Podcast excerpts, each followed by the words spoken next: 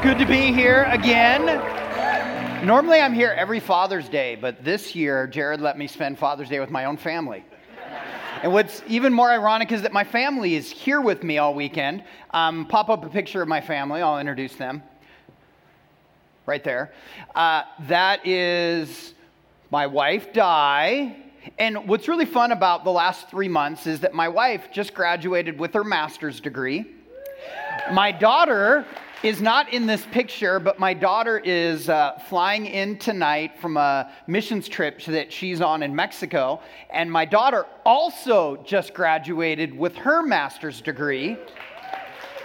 And on the outside are my twin boys. Um, that's Elijah on the left and Judah on the right. And they both just graduated from high school. So I am the only lame person in my family not graduating from something. But since everybody is graduating, we decided to have a kind of graduation vacation to kind of bless all of our family. Um, and since I was speaking here this weekend, we thought we would do the LA Disneyland thing. So we're here really being tourists. It's, it's really fun. Uh, Friday night, that picture was from the Anaheim Angels game. Now, we went to the game because we're huge Mariner fans and they were playing the Mariners. So we decked ourselves out in Mariner gear and we did not know what we were showing up at. because, as many of you are aware, that Friday night was the night that the Angels were honoring the memory of Tyler Skaggs, who was uh, pitcher for their team who had died tragically right before the All Star game. And everywhere we went around the stadium were memorials set up for Tyler Skaggs. In fact, the entire team and most of the fans were wearing Tyler Skaggs jerseys. And we were decked out in Mariner gear. I mean, we stuck out like a sore thumb. It was the most awkward I have felt since being a Christian in Seattle. I live in an area where only 6% of people go to church. So we are a minority with our faith in our community. Um, so, like this community here, there's way more people that aren't at church on Sunday than are actually at church. And as we have studied the trends with the Seattle area over the years, one of the reasons why so few people go to church is because Christians historically have done such a bad job of representing Jesus in that community. They've just done a really good job of making Jesus look bad. And I'm sure you know what I mean. By doing things that are embarrassing and end up on the front page of the newspaper. Do you ever pause and realize that you represent more than just yourself and your family. That you in this community, you represent Jesus. And so, what I want to talk to you about today is how do you and I make Jesus look good in regions where God has strategically placed us, where way more people don't go to church or share our faith than actually do? So, how do we represent Jesus well? How do we make Jesus look good? Man, I will tell you that the Angels made Tyler Skaggs look really good in that game. Game. They did an amazing job of honoring his memory. I, the very first pitch that Mike Trout got from the Mariners, first pitch he got while wearing Tyler Skaggs' jersey, he hit it into Oregon. The only benefit of that entire game, though it was a moving experience to be there, see 45 seconds of silence and all the honoring of Tyler Skaggs, the, the benefit for us Seattle Mariner fans is that the Angels scored seven runs, so we got free Chick fil A.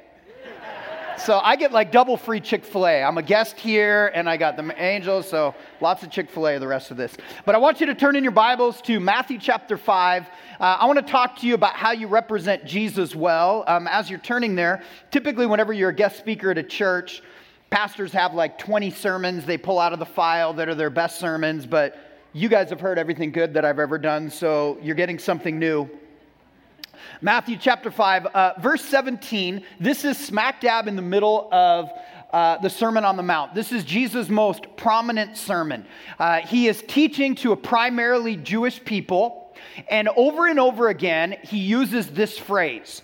He says, You've heard it said. And every time he says, You've heard it said, he's referring to the Levitical law or the law of Moses that his Jewish audience knew inside out, backwards, and forwards. In fact, they believed that the more they adhered to the Jewish law, the more pious and spiritual they were. So they took great pride in following the Levitical law. But Jesus, over and over again, says, You've heard it said. He refers to the Levitical law and then he turns it around and changes it on them. And here is one of his most famous, you've heard it said, and it really is kind of set up by verse 17. Is everybody with me? Okay, good. It says, Do not think that I have come to abolish the law or the prophets. By the way, this is one of the most misunderstood verses by Christians today. In fact, I think it's the most misquoted verse by Christians. Christians love to say things like, oh, we don't pay attention to the Old Testament, all that Old Testament law, all that Old Testament teaching. Jesus came, he abolished it all, it's all gone, yada. And they didn't know what, it, what they meant when they said that. Jesus actually explains it a little bit when he goes on and he says, I have not come to abolish them, but to fulfill them. What you will see over and over again is that Jesus takes the Old Testament expectation and he actually builds on it and to some degree makes it even more difficult. And if you jump ahead to verse 38, I'm going to read some scripture, then we'll pray together. Jesus shares with you and I how we can make him look good how we should not only represent ourselves, but how we represent Him well in our communities. And what is amazing about this text is that Jesus taught this 2,000 years ago, and it is totally applicable today. And in addition to that, there are phrases that Jesus uses that you and I, by accident, use all the time that we've heard teachers or professors use, and you might never have known where they originated from, but they originated from his teaching here on the Sermon on the Mount. It's totally relevant 2,000 years later. And here it is. So Jesus is explaining what he means by fulfilling the law. When he says, You've heard that it was said, I warned you that was coming. He said, An eye for an eye and a tooth for a tooth. He said, But I say to you, do not resist the one who is evil, but if anyone slaps you in his right cheek, turn to him the other also. And if anyone would sue you or take your tunic, let him also have your cloak as well. And if anyone forces you to go one mile, go with him two miles. Give to the one who begs from you, and do not refuse the one who would borrow from you. I want to ask everyone if you would do me a favor, bow your heads. Close your eyes. Repeat this prayer after me. Everyone say, Dear Jesus, speak to my heart, change my life. In Jesus' name, amen. At my church, I'm in the middle of a series called Jesus Said What? And what we're looking at is things that Jesus said that maybe we were not aware that he said or things that he said that we had not evaluated the implication to our lives. And I would say, we know that he said these things, but I bet you've never really thought what it means for you and I today. And since Jesus said this, it wasn't a suggestion, and it's something that we need to reconcile. And I will tell you, these four verses are really frustrating if you think about it, because they are totally countercultural. You see, we live in a day and age where everything is supposed to be fair. Everything is supposed to be just. If someone does something wrong, they should pay for their crime. It should be just and right.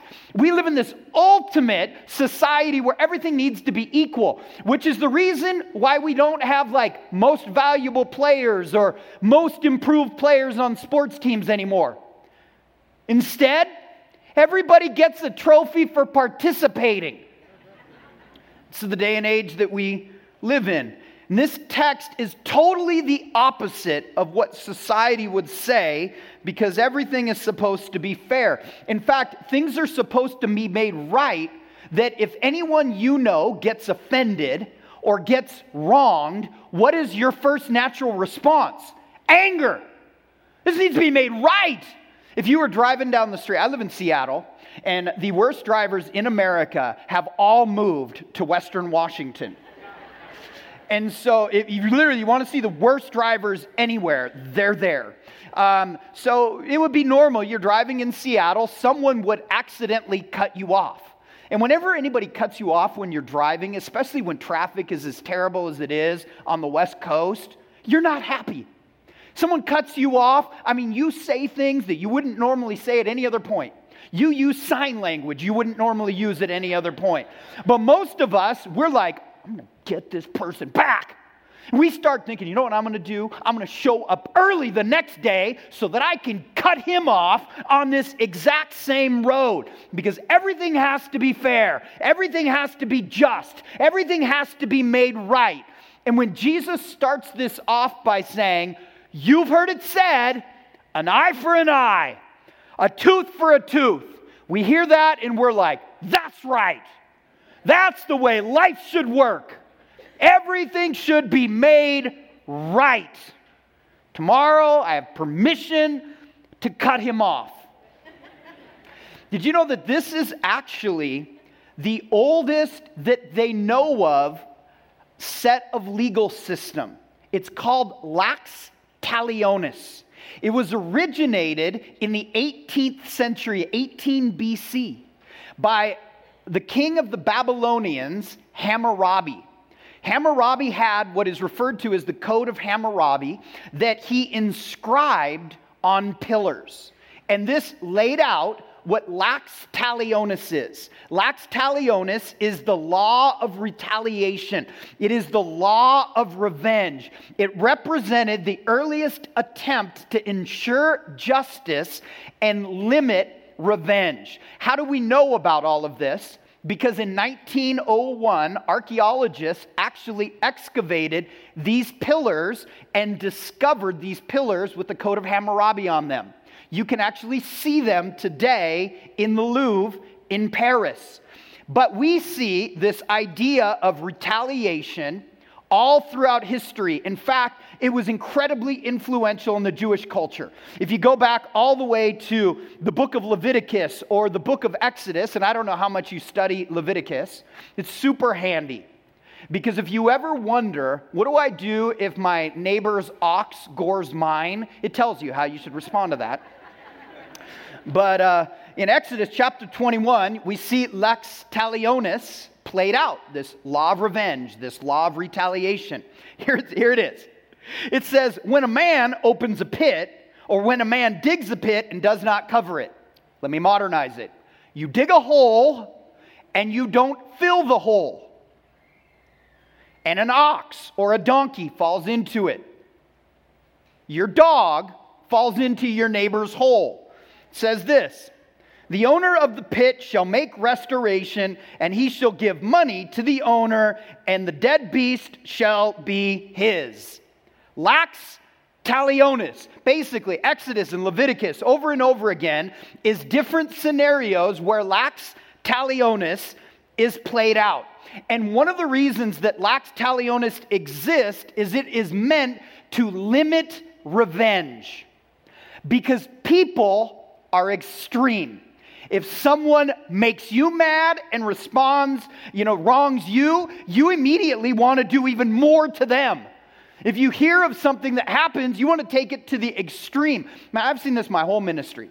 I was a youth pastor for years. In fact, I was Sean Lochi, was leading worship's youth pastor. I was his wife Whitney's youth pastor. I knew Sean before he could grow facial hair. Okay? So we would do these long ministry tours as youth pastors for like a week to two weeks. We travel all over the country. And there are two things that always happens on trips with teenagers. Number one, they pull pranks on each other. So we would be on these trips, and the boys would think it would be really funny to pull a prank on the girls. So they'd sneak into the girls' room, steal all the girls' clothes, and hide all their clothes. Well, the second thing that always happens on a trip is that one of the boys always confesses to the girls that they did it. So the girls would find out the boys stole our clothes, hid our clothes, and so the girls retaliate.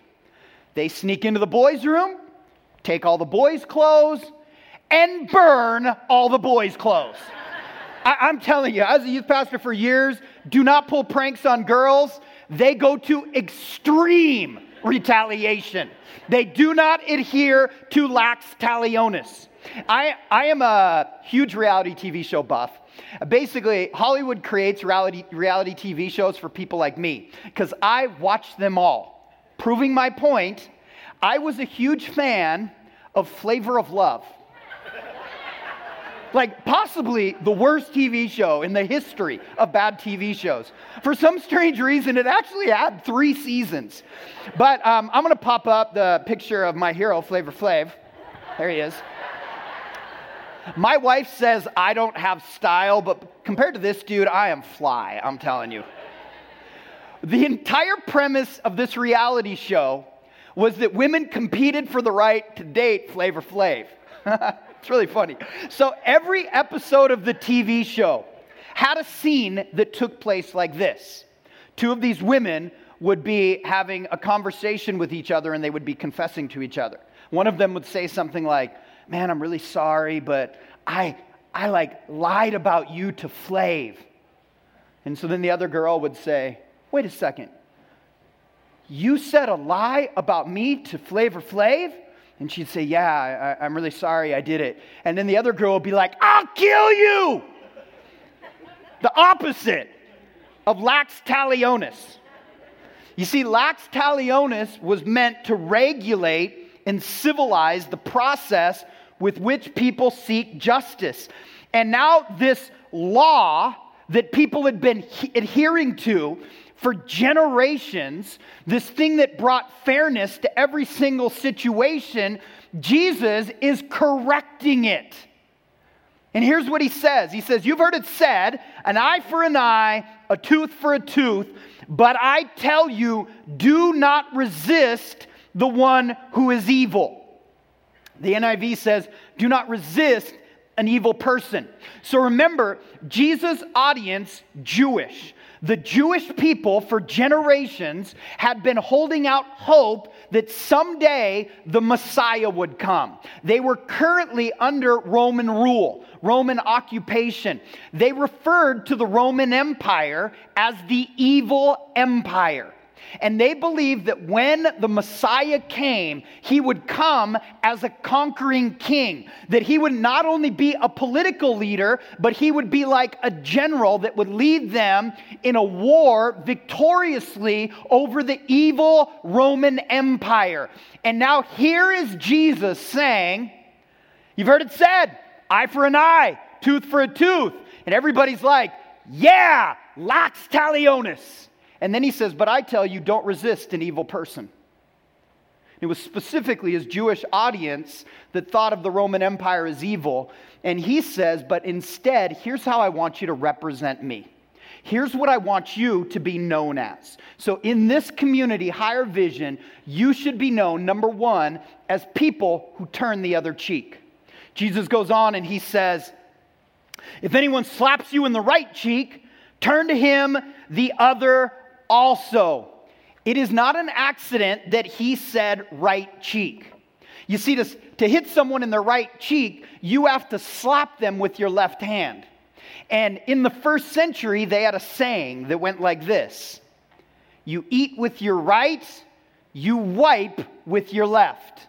So if you slap someone in the right cheek, you hit them with the hand you wipe your butt with. Okay, and if by chance you didn't use that hand, you hit him with the backhand, which is totally insulting and degrading. Seriously, any of you ever been slapped in the face? I have one time in my life by my high school English teacher. Now, don't feel bad for me. I had it coming. I had egged his house the night before. But he took me in front of the class and he slapped me across the face. If you get slapped, what is your initial reaction? Your body has a surge of adrenaline. He slapped you, and you think, I'll kill you. I mean, you think, I'm going to break this guy's nose. Jesus said, I want you to fight against all of your natural instincts. And instead, he calls us to maintain honor by not extracting revenge, instead of hit the person in their cheek, as Lex Talionis would suggest, Jesus says, be known as someone who turns the other cheek. You see, church, the challenge is to demonstrate Christian values over the need for justice. Jesus is, in essence, saying, Don't seek the example of the striker, seek my example instead. What do you want to be known as in this community? Do you want to be known as people that turn the other cheek? Man, I will tell you something, it is easier said than done. It's also easier said than done to be known as someone who gives the shirt off their back. But that's also what Jesus wants us to be known as. He goes on and he says this He said, If anyone would sue you and take your tunic, let him have your cloak as well. A uh, good Jewish person in the first century, a man, would have a cloak, and then over the top of his cloak would be his tunic. Now we know that it's reasonable that if someone is clo- cold, you let them wear your coat. So giving your tunic would be normal. But Jesus said, don't just give someone your tunic, but give them your cloak as well. Did you notice what I didn't say that Jewish men wear? Underwear. So if you give your tunic and your cloak, you're naked. So Jesus is not advocating that all of you higher vision people to honor him and represent him well, run around Valencia Castaic buck naked. That's not what he's saying. Jesus is using exaggeration. Whoa. I'm so excited to preach this at my church next Sunday because my church always says I exaggerate. And I'm going to say, even Jesus exaggerated. Every great preacher uses exaggeration as a literary technique. What was Jesus doing? Jesus was making a point that we need to diffuse conflict by yielding even more than's required. He said, Not only should you turn the other cheek, but you should be willing to give the shirt off your back. That's what you want to be known as. You want to be known in this community. If this community needs something, go to someone at Higher Vision. They'll give you the shirt off their back. Church, that one's easier said than done. You know what else is easier said than done? Going the extra mile. Jesus also said, You should be known for that too. He goes on and he says, If anyone forces you to go one mile, go with him two miles. Here's what's interesting about that a Roman mile was 1,000 paces. So one pace is the equivalent of five steps. So, most of us, we have an app on our smartphone that keeps track of how many steps that we take in any given day. My wife and I just spent a few days in Venice, and one of our days, we actually walked over 30,000 steps. So, if you think of it this way, if you walk, says your app, 10,000 steps in a day, that is the equivalent of two Roman miles. I do math well, by the way. Uh, so a Roman mile, thousand paces. One pace is five steps. Jesus says if somebody asks you to go one mile, go with them two instead. What was he referring to? He was referring to a Roman law. A Roman soldier was allowed at any moment to order any citizen to go carry the burden of someone else for up to a mile. It didn't matter what you were doing, it didn't matter how you were dressed, where you were going. If a Roman soldier said to you, You, stop what you're doing, I don't care you're wearing a suit. I don't care that you're on your way to the most important business meeting of your entire career. I want you to go carry that 50 pound bag of cement for that person. You didn't have an option. You had to do it. You know, we have a great example of when that happened. Obviously, when Jesus was carrying his cross and he began to fall, a Roman soldier looked at Simon of Cyrene and he said, You carry his cross. He was actually required by law to do that for one mile.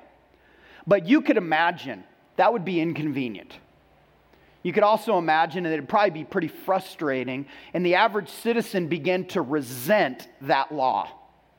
And Jesus says this He says, rather than you continue to resent going a mile, He said, I want to challenge you to not resent it, but go even further. Let your life be inconvenienced by other people. Go the extra mile. Church, it's easier said than done. What, is your, what does your church want to be known as in this community? Man, you want to be known that if this community or someone needs you, man, this place, man, they, they give the shirt off their back. Man, they, they don't just do what's expected or what's hoped of them by giving some backpacks, they give a lot of them. They always go the extra mile. That's what you want to be known as.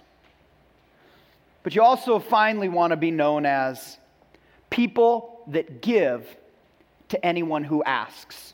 Jesus finally goes on and he says, Give to the one who begs from you, and do not refuse the one who would borrow from you. So not only does he say you should be known as someone who turns the other cheek, gives the shirt off your back, goes the extra mile, but be known as someone who gives to anyone who asks. Church, I have an issue with that one. That one I personally struggle with. Because we all have people in our life that the only time they ever talk to us is when they want something from us. There's a reason a bunch of you no longer own trucks. because you know if you own a truck, you're going to hear from someone, you're like, I don't think I've talked to this person in 15 years. They're like, hey, dude, I heard you had a truck. Can I borrow it? Everybody wants to borrow your truck. Um, my biggest pet peeve in life is when people call or text me wanting someone's phone number because they have equally the same ability to get a phone number off of Facebook that I do. I have this uh, one guy in my church. When I was a youth pastor, I had students that would be referred to as EGR students. They're students that take extra grace, like extra grace required. So this guy is one of those extra grace required on steroids dudes. So here's what he does. I won't hear from him for months, and he starts by texting me, Pastor question mark. If I don't respond within five minutes, he does it again. I will eventually get my phone after an hour because I have a job. And I will look at my phone, and Nimmer will have texted me 20 times. And I'll be like, what? His name's Nimmer. Um, and I'll go, what's going on? And I'll look at it, and it'll say pastor question mark 20 times. And I will respond back, Nimmer question mark. And he'll say, hey, I need so and so's phone number.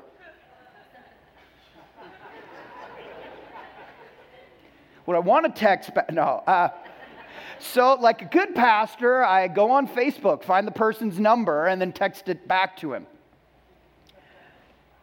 But it frustrates me. And so there was a year where I was setting out my goals for the year, and I felt like the Lord was dealing with this area of my life. And so I set a goal that for the entire year, whatever anybody asked from me, I would say yes. I made the mistake of sharing this in front of my church. so I like spent the entire year. I helped people move all year long. I like uh, went to every single wedding, every single shower. People were standing in the lobby asking me for money every single Sunday. Um, but I did this because I wanted to be known as someone who would give to anyone who asks. I wanted to live a life that was generous, but I'll tell you, church, it's easier said than done. But what do you want to be known as? Really was a privilege to be at that Angels game, even though they destroyed the Mariners. Because I feel like those guys did such an amazing job representing the memory of Tyler Skaggs. Is there a better way to represent the memory of one of your pitchers than to throw a combined no hitter?